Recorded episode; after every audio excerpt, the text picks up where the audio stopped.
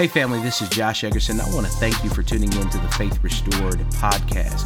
Faith Restored is a local church with a global mission to reach the lost and teach the found. And it's our hope that the word you're about to hear today encourages you, inspires you, and builds your faith. If you'd like to learn more about Faith Restored, you can visit us on our website at faithrestored.church.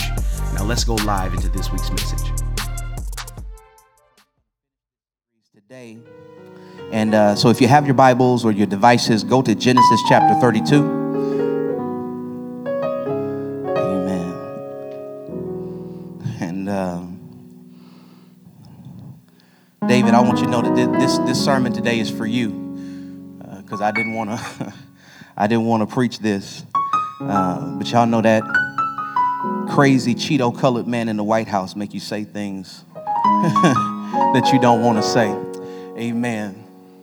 Uh, Genesis chapter 32. I'm going to begin reading at, you know what? I'm going to read at verse 22, or verse 24, excuse me, all the way to verse 32. Genesis chapter 24. When you have it, say, I got it. Amen. If you're still looking, stop being slow. Most y'all ain't got no paper Bibles anyway. You can just tap the book, tap the chapter, tap the verse. So if you ain't found it by now, you tripping, you going too slow. I'm reading from the New American Standard Bible. I'm prophesying that in a week or two we'll have some screens for you, but until then, uh, follow along as best you can. It says, Then Jacob was left alone. Thanks, Mike. Then Jacob was left alone, and a man wrestled with him until daybreak. And when he saw that he had not prevailed against him, he touched the socket of Jacob's thigh, so that the socket of his thigh was dislocated while he wrestled with him. Verse 26, he said, Then he said, Let me go, for the dawn is breaking. But he, being Jacob, said, I will not let you go unless you bless me. So he said to him, What is your name? And he said, Jacob. And he said, You shall no longer be Jacob, but Israel. For you have striven with God and with men and have prevailed. Then Jacob asked him and said, Please tell me your name. But he asked, Why is it that you ask my name? And he blessed him. Everybody say, Blessed him there. So Jacob named the place Peniel, for he said, I have seen God face to face yet my life has been preserved. And so the sun rose upon him as he crossed over Penuel, and he was limping on his thigh. Therefore, to this day, the sons of Israel do not eat the sinew of the hip, which is on the socket of the thigh, because he touched the socket of Jacob's thigh in the sinew of the hip. Amen. I want to draw your attention for the sake of emphasis back to verse 26. Then he said, Let me go. Somebody say, Let me go for the dawn is breaking. But he said, I will not let you go unless you give me my wall. I will not let you go unless you bless me. I want to preach for a little while using as a subject, I'm shutting down the government. I'm shutting down the government. Father, in the name of Jesus, help us now. In Jesus' name, amen. I'm shutting down the government. On Friday at about 12:30 p.m. Eastern Standard Time, the United States Congress, along with the 45th President of the United States, reached a deal to end the longest government shutdown in American history. For 35 days, nearly 800,000 federal employees were forced to endure a new form of slavery as they were forced to go to work on their jobs without pay. And while both Republicans and Democrats bear the blame for allowing the shutdown to continue for as long as it did, it was not the Speaker of the House, Nancy Pelosi, or the Senate Majority Leader, Mitch McConnell, who was at the center of the controversy but rather it was President Donald J. Trump who, on December 11, 2008, in a meeting in his office with Democratic leadership, declared that he would be happy to force a government shutdown and jeopardize the livelihood of nearly a million Americans if Congress didn't give him $5.7 billion to build a wall. While Flint still has lead in its water, while millions of Americans live beneath poverty, while millions of Americans, both black and white, need government assistance to still recover from Hurricane Katrina that happened nearly 20 years ago. He says, I want $5.7 billion to build a wall to keep brown people out of a country that white people stole from brown people that lived here when they got here. And although I could spend all day talking about unfit 45, I could talk about how he is categorically unfit to hold the highest office in the land. I could talk about how his moral compass, although worse than Barack Obama, has allowed white privilege to call him the savior of the United States when he's had more wives than King Solomon. When I could talk about how the fact, I could talk about the fact that he has single handedly made the United States, which is the strongest nation in the world, weakest in the world. One thing I can say he got right, although misguided, he was stubborn enough to make a declaration that I need something, and I don't care who it hurts, I don't care who talk about me on the news, I don't care what people think about me.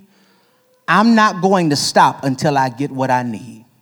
And although I would never make 45 someone that we should model ourselves after, the reality of our lives is simply this, beloved. Many of us won't get what we need from God because we give up too easy. Many of us won't get what we want God to give us because we quit too soon. And the reality of our lives is, I believe that this is a season of our lives where God is blessing desperate people, okay? You ain't gonna say nothing to me. I, I, believe this is a season of our lives where God is blessing people who are too desperate to take no for an answer. God help me. And is there anybody here who can testify that in 2018 you tried to be cute, you tried to play little, pray little quick, cute prayers, and you tried to be sweet and sophisticated, but you didn't get what you needed, so you decided that in 2019 I'm not going to stop until I get everything that I need God to give me. Okay, I guess I'm preaching to the wrong church. I guess I got to preach myself happy. See, there were some things that I wanted in 2018 and I wasn't persistent about them. I didn't chase them. I acted like they would passively come to me uh, and I didn't get them. And so now I'm sitting here at the top of 2019 wondering, God, how am I going to get it? And God said, This is a season where I'm not blessing passive people, but I'm blessing people who are desperate enough to hold on until they get everything that they need from me. God, help me. And is there anybody here who can develop a Trump like attitude and say, I don't care who doesn't like it. I don't care who come at me crazy on Twitter. I don't care who gets tired of me asking. I don't care who talks about me, who lies on me, who gets tired of me praying for it over and over and over again. I've decided that in this year, I'm not going to let go until I get what I need. Who am I preaching to in the building? Is there anybody here who decided that in 2019, I'm not going to let go until I get exactly what it is that I need? Need God to give me. And if you really believe that, then as we dive into the new year, you got to know that if we truly want to be transformed, if we truly want to get what God wants or wants to give us, then we got to be willing to hold on to God until we get what we need. You can't let go. God help me. God is looking for some clingy people. God help me. Uh, God is looking for some folk. Anybody ever dated a clingy person? Uh, some of y'all have been the clingy person that people have dated. Some of us got attachment issues. God help me. But God says, whereas your boyfriend or your girlfriend will get mad because you clingy, God wants some clingy Christians uh, who got trouble letting go. God help me. Oh God, I know that that dream look like it ain't gonna happen. I know that that miracle looks like it's not gonna happen. I know that it looks like I'm not gonna be married by the date I said and I'm not gonna get the job that I wanted and that my family looks crazy, but I'm clingy. I got attachment issues. I got trouble letting go. God help me. Do me a favor. Touch somebody and say, I got trouble letting go. Y'all gonna wake up in a minute. It's raining on the outside, but I feel the Holy Ghost. God says, I'm looking for some people that will be like Jacob and declare that I'm not letting this thing go. And the beloved, I told you last week that this is what's happening in our text. Jacob is on the run from his brother Esau. And while he's on the run from his brother Esau, he has an encounter, a wrestling match in the middle of the night. But the person that he's wrestling is not his brother that he thought he would fight against, but the person that he's wrestling is his bro- is, is God himself. And while he's wrestling with God, the Bible says that when daybreak got ready to come, God said, Jacob, I need you to let this thing go. I need you to give up now. I need you to cry uncle. I need you to tap out of this wrestling match. But Jacob says something that blesses me and I hope sets you up for the rest of the year. Jacob says, I'm not going to let you go unless you bless me. And I don't know who I'm preaching to, but is there anybody here that can say, I'm not going to let go of what I'm asking God for unless God gives me exactly what I need? Jacob says, Look, I know I'm in your presence right now. Uh, you're in the presence. Jacob says, I'm in the presence of Almighty God. I'm not wrestling with just anybody, I'm wrestling with somebody who can bless me. And so Jacob's tenacity, beloved, teaches us two things. Number one, it teaches us that we need to learn to maximize moments in God's presence. Oh, God, Jacob said, Look, I don't care what you got to do when you get through here, uh, but while I got you here, I'm not going to let you go until I get what I need. That's why every time when we come in here, I know it gets on your nerves. It seems like we sing a long time and worship lasts forever, but I'm trying to get you to understand that you got to maximize moments in the presence of God. God does something in his house. God help me that he don't do at your house. God help me. It doesn't matter how much you sing at your house. It doesn't matter how much you worship at your house. It doesn't matter how much you pray at your house. God is not obligated to show up in a tangible way in your house, but he promised that when you came into the sanctuary, if my people, God help me, who are called by my name, would humble themselves and pray and turn from their wicked ways, then I will hear from heaven and I'll hear their land. God says you got to learn how to maximize moments in my presence. The truth of the matter is, if God is here, why not get what you need? There is no reason for you to leave here the way that you came. There is no reason for you to walk out of here as mean and as nasty and as trifling and as broken and as depressed and as anxious as you came in here if you are in the presence of an almighty God. And Jacob says, God, while I got you here, I'm going to hold you here until you give me what I need.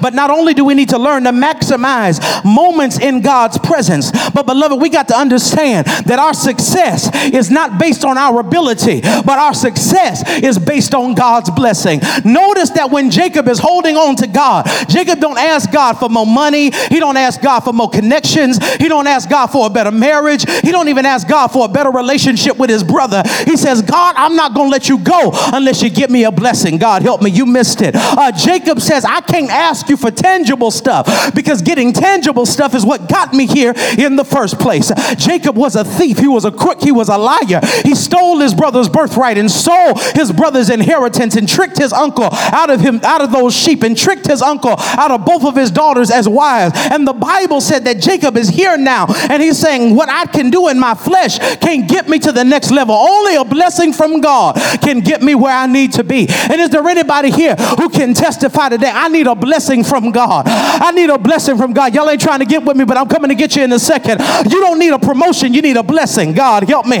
Because if you don't get a blessing, you'll mismanage this salary the same way you mismanaged the last salary. You don't need a new relationship, you need a blessing. Because if you get a new relationship with your old attitude, you'll run the last man off the way you ran this one off, or you run this one off the way you ran the last one off. You don't need a new group of friends, you need a blessing because the blessing will give you the courage to say no and set up boundaries so those people won't run you ragged.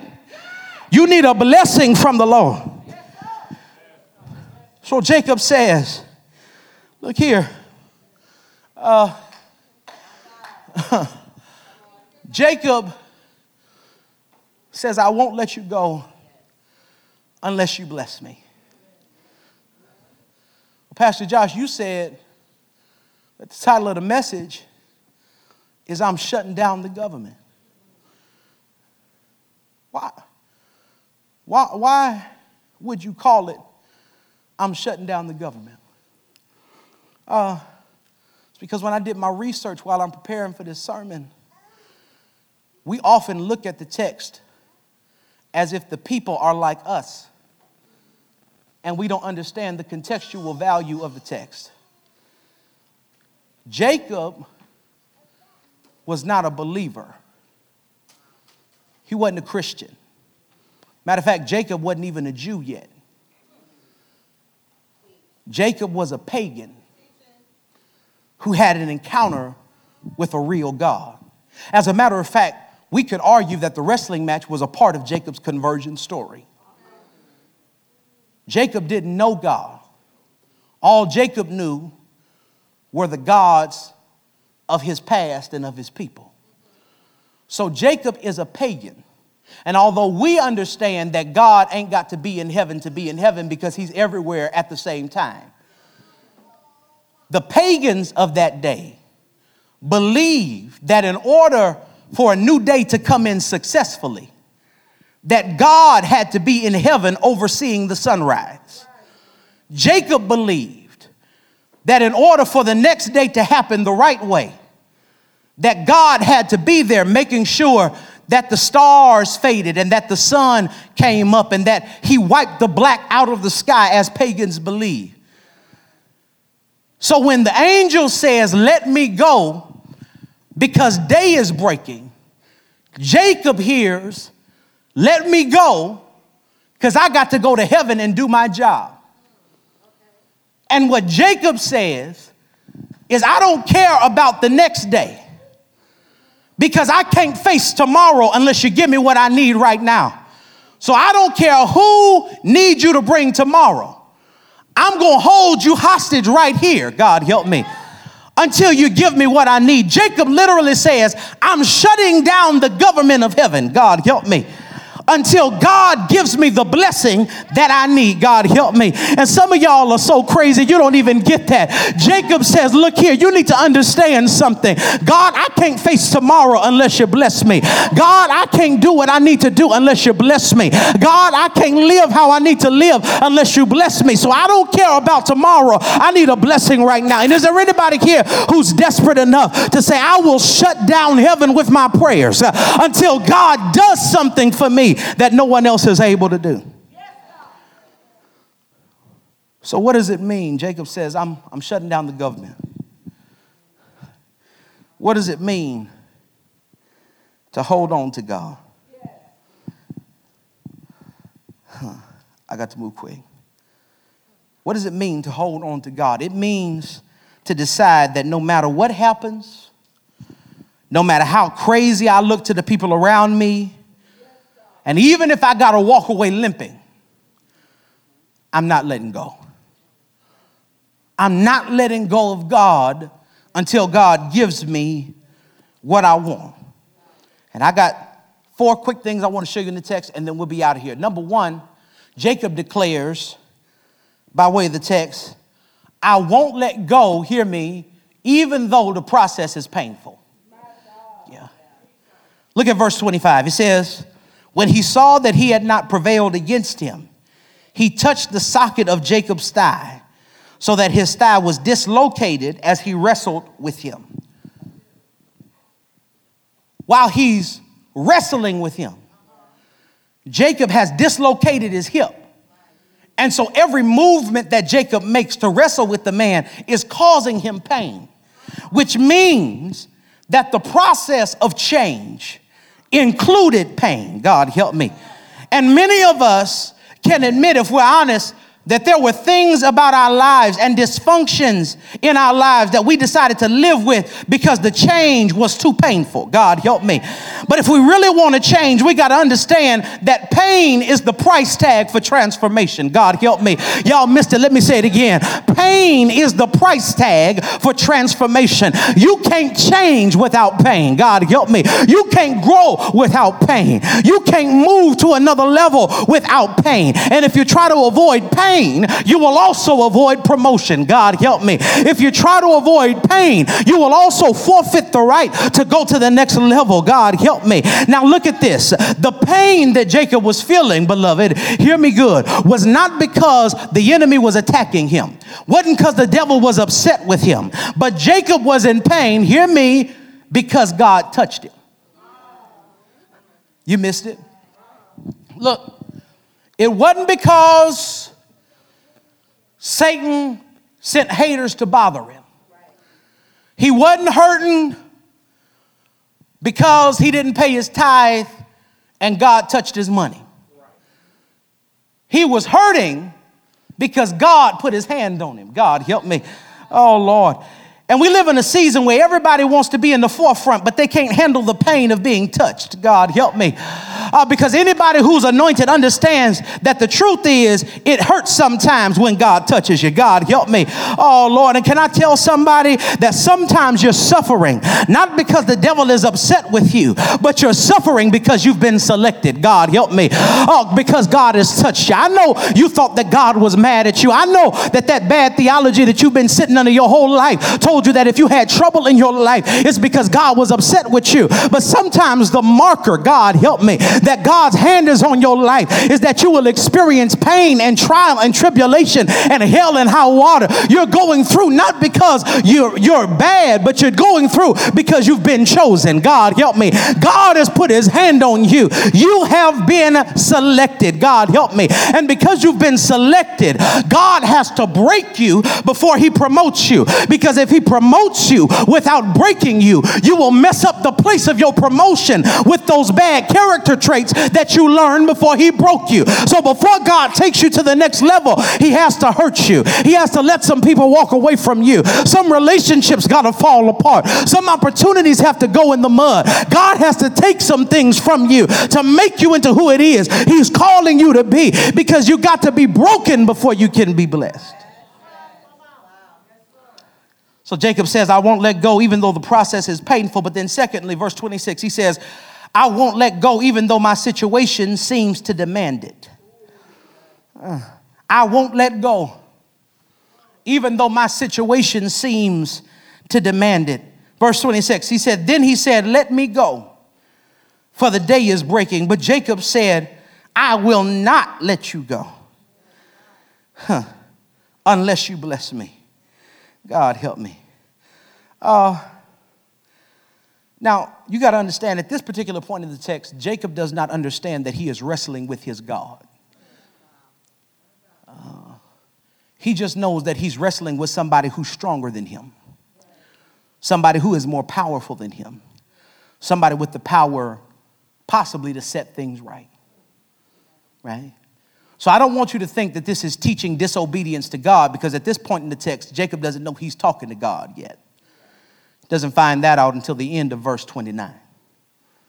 But what it is teaching is that sometimes God is testing you because you do understand that if God really wanted Jacob to let him go, all he had to do was identify himself. But the fact that God does not identify himself lets us know that God is trying to teach Jacob another principle, and that is this that sometimes divine transformation requires you to hold on, even when your situation is saying, let it go.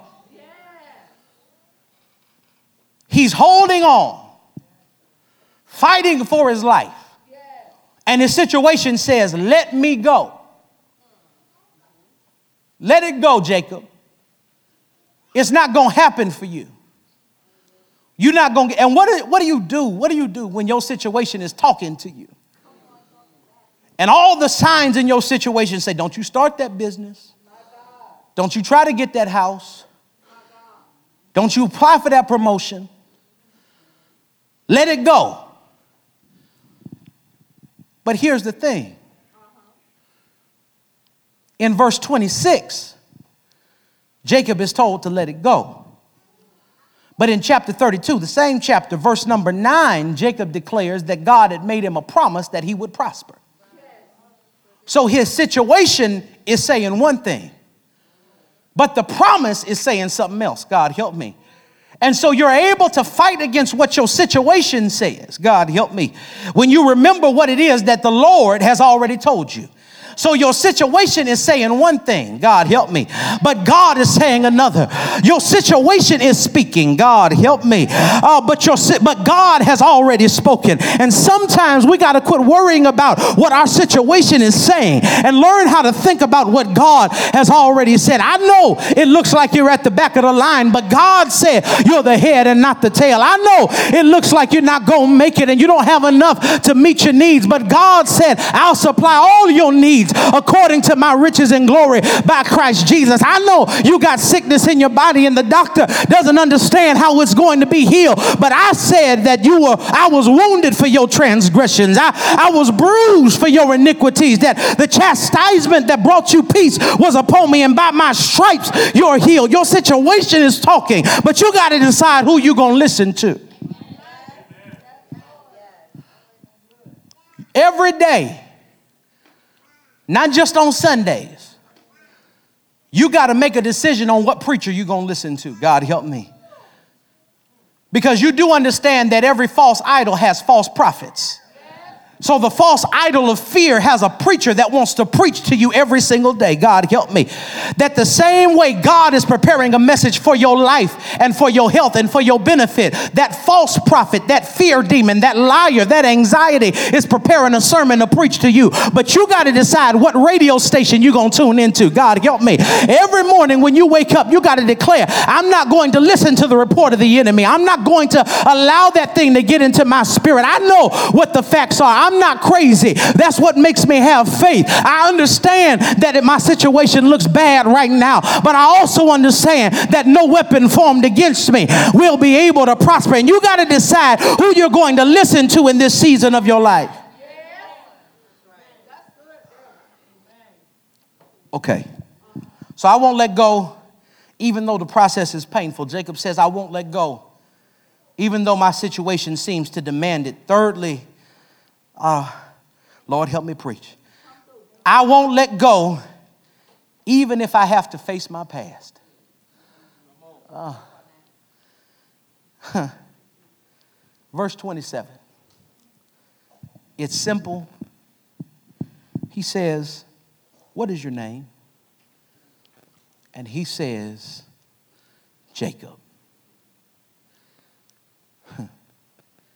God does not ask Jacob what his name is because he needs an introduction. He asked Jacob what his name is because Jacob's name was a statement of his character. Because the word Jacob in the Hebrew literally means heel grabber. Heel grabber in the Hebrew language was a slang term, a colloquialism for a trickster, for a liar, for a supplanter, for somebody who would win at all costs, didn't care who he hurt. Uh, uh, as a matter of fact, uh, if we were naming people according to their character, 45's name would probably be Jacob, not Donald. Because Jacobs are people who get what they want at all costs and they don't care who they hurt.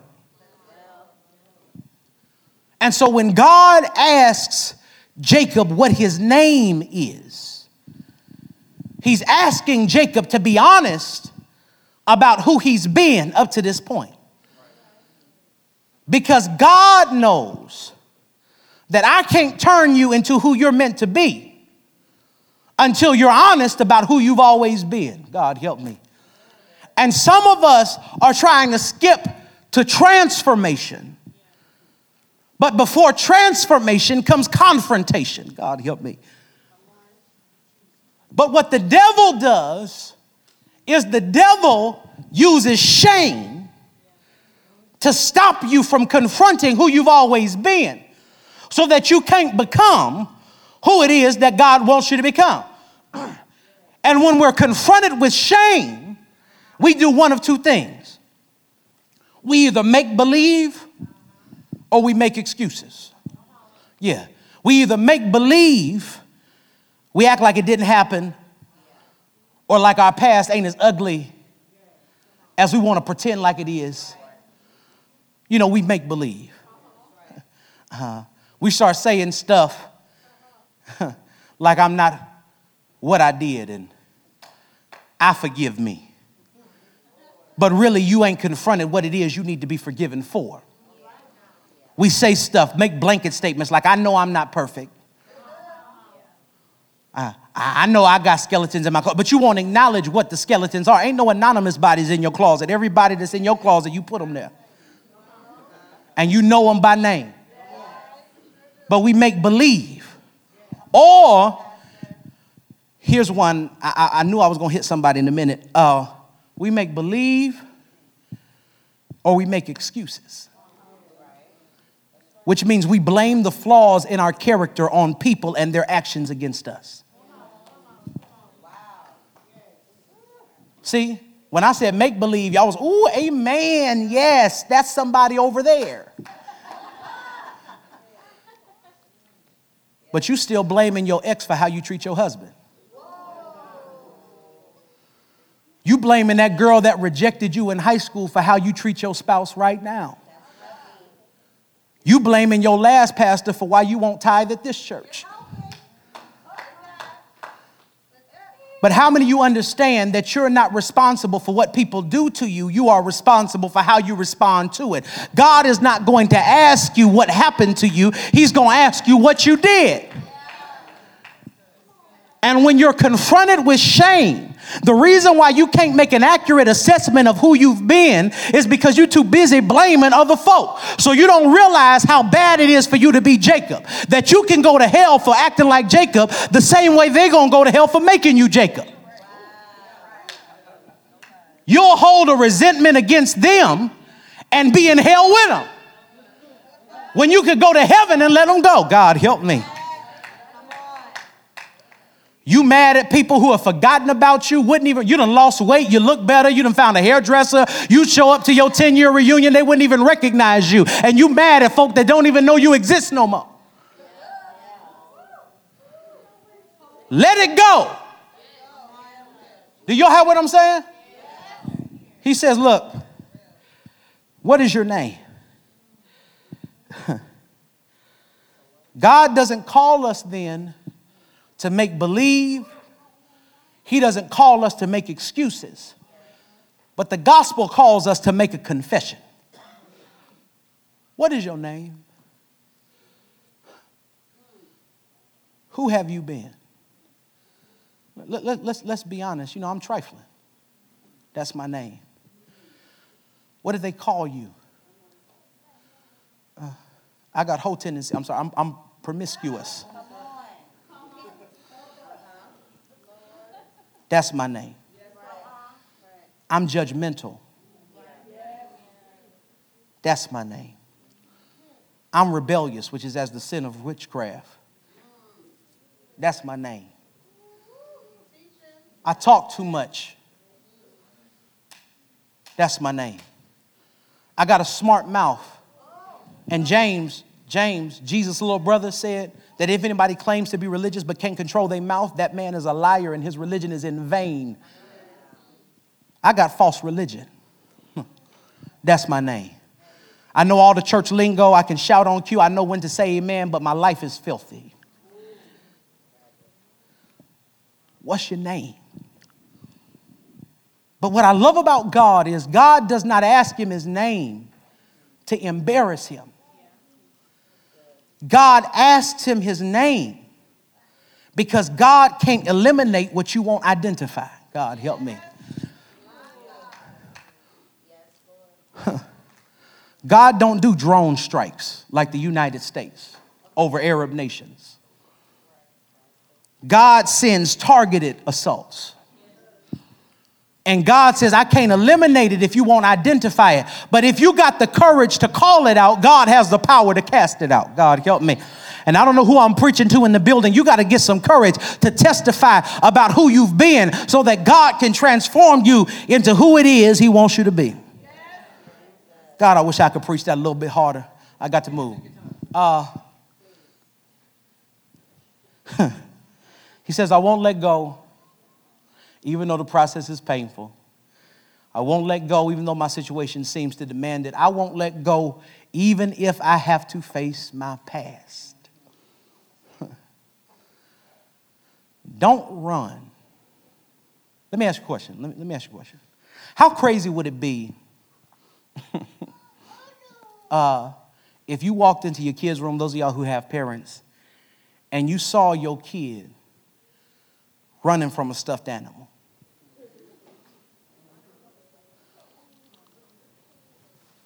Running from something that doesn't have any life. Afraid of something that can't hurt them. God help me, you missing it. Running away from something that has no power over them. And as crazy as your kid would look to you doing that, that's how you look to God running from your past. Because Colossians 2 says that Christ has killed the old you, that he nailed it to the cross with Jesus. God help me. But if you don't acknowledge who it is that you've always been, God can't turn you into who it is he's called you to be. Oh Lord, I got to quit. Okay, uh, so I won't, I won't let you go, uh, even though the process is painful. Somebody say painful. Uh, pain is the price tag for transformation. I won't let you go, even though my situation seems to demand it. I've got to learn how to listen to the right preacher. My situation is talking, but God is talking too, and I got to wake up every day and decide to hear God and not my circumstance. Thirdly, I won't let you go even if I'm forced to pay, face my past because God is not forcing me to face my past to embarrass me. He's forcing me to face my past so that He can bless me because He can't eliminate what I won't identify. But then, fourthly, and I'm finished, I won't let go even if my results are delayed. Look at what He says, verse 28, and I'm done. He says, Your name will no longer be Jacob, but Israel. For you have striven with God and with man and have prevailed. Says, You have striven with God and with man and have prevailed. That bothers me because I read real good. I've been reading for a long time. My mom uh, reminded me yesterday, because uh, you know, how many of y'all know that parents remember stuff that you don't remember? You know what I mean? So my mom tells me uh, that I'm slacking as a parent because she sent me to school reading. They didn't have to teach me to read. So I've been reading for a long time. And when I read the Bible, I feel like I understand it. So when I read it, it bothered me, uh, Pew, because he says, You have striven with God, right? That's past tense and you have striven with man. That's past tense. And you have prevailed. But I got a problem with that. Because I can see in the text where he's striven with God, that just got finished. But he's not striven with the man that he's going to strive with yet, because he ain't met Esau yet.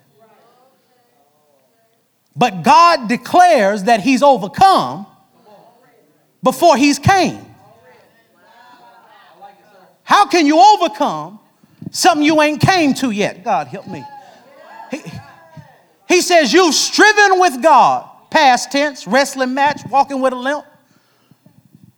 But you've striven with man. He don't see Esau until the next chapter. But God declares him an overcomer. God, help me. God changes Jacob's name before he changes Jacob's nature. God, help me. He says, You're Israel. But on the inside, God help me. I still feel like Jacob. God help me. On the inside, I still feel like lying. Matter of fact, I just did some trickery before I got here. Because what I didn't tell you last week is when he sent his family over the ford of Jabbok, he wasn't sending them away from Esau, he was sending them to Esau hoping that if Esau saw his wife and children, that he would have mercy on them and give him a chance to get away. Which is probably why the angel dislocated his hip so that he wouldn't be able to run away before Esau caught him. God help me.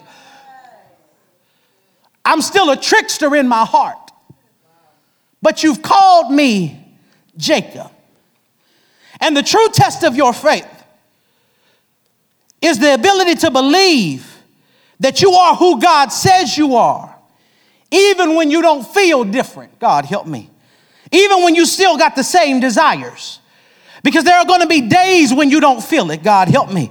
But how many of you know that our faith is not dictated by feeling? God, help me but it's dictated by what God says. God help me, I'm finna make somebody mad in here. I feel it. Uh, but you gotta understand that there are gonna be days when you don't feel like being a Christian, but Christianity is not determined by how you feel. God help me. It's determined by what God says. And feelings are real, God gives them to us, but our feelings have to pale in comparison to what the Word of God said. So I feel like cussing you out. God help me. But I'm gonna stay safe because He said no corrupt communication should come out of your mouth. I feel like walking away and not going to church no more because church folk get on my nerves and some of the greatest pain in my life I've suffered at the hands of church people. But even though I feel that, he says, don't forsake the assembling of yourselves together. But not only that, Lord have mercy. So, God changes Jacob's name in verse 28. But there is no indication that the wrestling match is over, Pew, until the end of verse 29 when he blesses him. This presents for me a problem because it means that Jacob has been changed, but he's still wrestling. Huh. That, that, that, that Jacob has been changed, but he's still fighting. God help me. And some of us feel like our change ain't real because God changed us, but we still fighting. God help me. I, I, I don't want to walk down your street, but, but if I could just ease down the highway for a second. Uh, uh, some of y'all are for real changed, but you for real struggling with some stuff. God help me. Uh, you still like what you used to like. You still got those numbers in your phone. You, you, you still remember what your favorite drink at the club tastes like. And you still uh, know that you can text, hey, big head, to that person and they'll hit you up and come over in the middle of the night. You changed, but you still fighting. God help me. I don't know who I'm preaching to. Is there anybody here that can say, I'm changed, but I'm still fighting? I know I'm a nice guy on the outside, uh, but there are times when I'm in traffic and somebody look at me and give me the finger and I want to put my car car and park at the stoplight and yank him out the window like I used to before I met Jesus. I'm changed, but I'm still fighting. And don't allow anybody to make you feel like your change ain't real because you're still fighting. Because you do realize, beloved, that transformation is not the finish line. But transformation is the starting point of a greater warfare. God help me. Because for every level, there are new devils. God help me. Yeah, you might beat the old habit, but it's new habits on this level. God help me. Oh, God, y'all don't get it yet. You don't get it yet. See, there were certain sins that you fell into when you were broke because you didn't have access to more stuff with money. God help me. So now you might not be trifling in a certain area because you ain't broke no more. God help me. But now that you got resources and money, God help me, you try trifling in different areas. So now I come to church and I tithe because when I was broke, I couldn't tithe. But now I got a new job and I tithe, but I'm still nasty. God help me. I'm still sleeping around. God help me. I still got issues now because I can go and make myself look a little better. I can be a little fresh. I can put some gas in my car and slide to the south side in the middle of the night. Is there anybody here who can say, I'm changed, but I'm still fighting some stuff? But even when you don't feel like you've been changed, you got to know you've been changed. Not because you always act different, but because God said you're different. God, help me. You got to believe what God said about you, even when you feel something different. Okay. I got to quit for real. Uh, let me close it like this. He says, Your name shall no longer be Jacob, but it will be Israel. For you have striven with God and with man. Israel means strives with God, wrestles with God. says, You have striven with God and with men, and you have prevailed. Huh. But at the end of verse 29, I see something interesting. It says that after the struggle was over and God gets ready to bless Jacob, God doesn't take Jacob to another place to bless him. But the end of verse 29 says, Pam, and he blessed him there, in the place of the struggle, in the place of his pain, in the place where he contracted the limp that would be with him for the rest of his life. The Bible says that God didn't take him away from the place of pain, the, pay, the place of pain to bless him. But he blessed him in the place of the trauma. God help me. And some of you are missing your blessing because you're trying to relocate too soon. God help me. God says, when I get ready to bless you, I'm not going to move you to bless you because there were some people that saw you while you were going through your pain. So I've got to bless you where you were hurting. God help me. I know they talked about your kids because they was trifling, but God says, I'm going to bless you right there. I know they tried to get you fired off of that job and they wouldn't give you the resources that you need to be successful, but don't move too soon. I'm going to bless you. I know that your marriage was falling apart and you felt like divorce was the best option, but God said, Give me a minute, I'm gonna bless you there. He says, He blessed him there. But then, secondly, the Bible says that Jacob names the place, verse 30. Mike, you can play something so I can quit. Uh, the Bible says, verse 30, he named the place Peniel, which means the face of God. Because Jacob said, I have seen God face to face, and my life has been preserved. When Jacob gets ready to name the place of his pain, when Jacob gets ready to commemorate the place of the blessing, Jacob doesn't name the place according to his pain.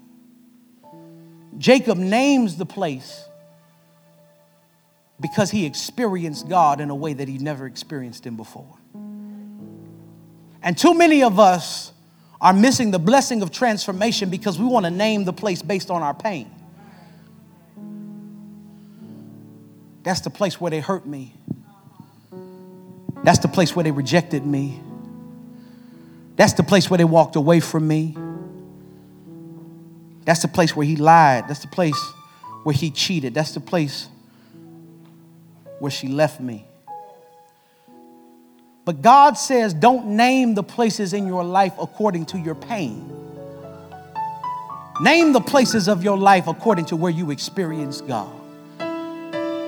Because Jacob said, even though I got an injury that's going to last me the rest of my life, I'm not going to call this place the place where I was injured. I'm going to call this place the place where I met God. And you got to learn how to declare, in spite of how bad it hurts you, in spite of how terrible it was, this is where I met God. This is where I found out that God was a provider. Yeah, he he says this is the place where I met him. I saw him face to face. And uh, I know that people say nobody will see God and live, but Jacob says, Look, I just made it through a situation that I wasn't supposed to survive. And if Jacob can survive a wrestling match with God, surely he can survive seeing his brother Esau. Stand to your feet. Not because Jacob is strong, because notice he lives, leaves the wrestling match crippled. But he's able to survive because the God that was fighting with him at night is going to fight for him in the morning. I know you've been feeling like you've been wrestling with God. but He's on your side. That's how you're going to be able to make it. That's why you ain't got to fear Monday morning. Because the God that fought with you at night, trying to wrestle that trifling nature out of you, trying to wrestle that old man away, trying to put that old spirit in the ground, the same God that fought against you at night is fighting for you in the daytime. He'll make every enemy behave, he'll make every wicked coworker leave you alone. He's fighting for you. And I want to pray for some people right now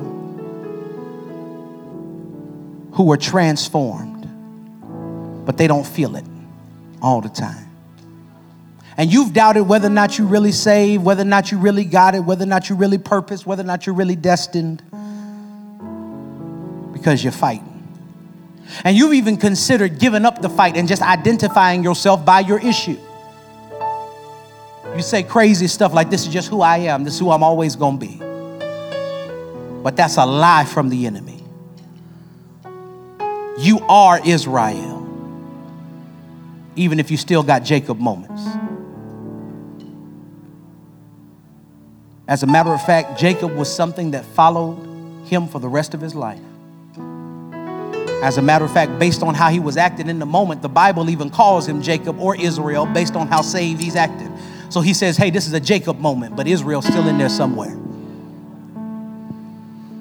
And today, I want to speak to the Israel in you.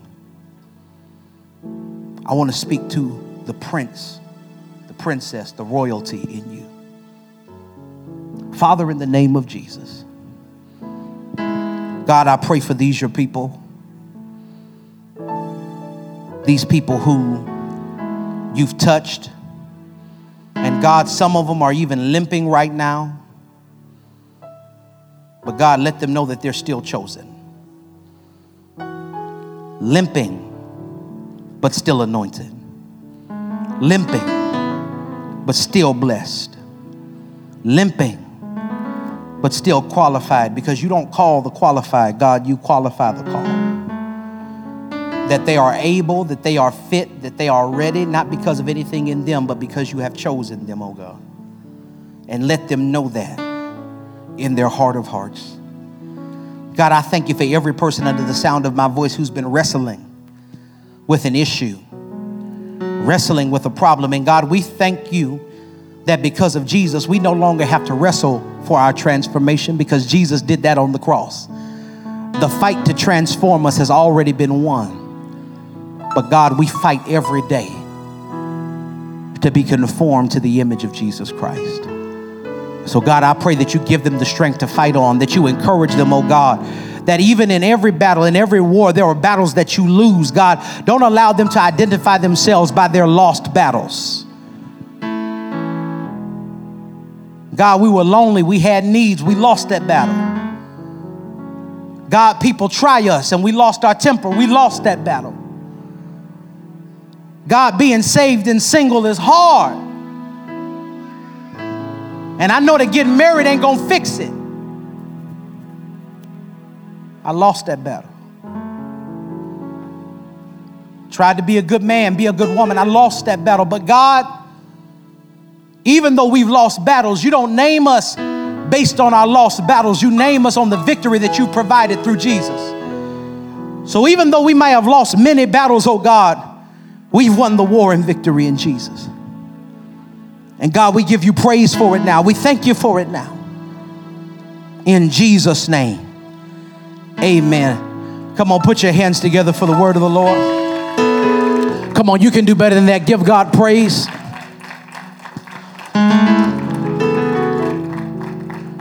You got to be able to say, I'm not going to let this thing go until I get what I want. How many y'all can say that? I'm leaving with new tenacity. I'm leaving with new perseverance. I'm changed. I'm not going to let you go until you bless me. Amen.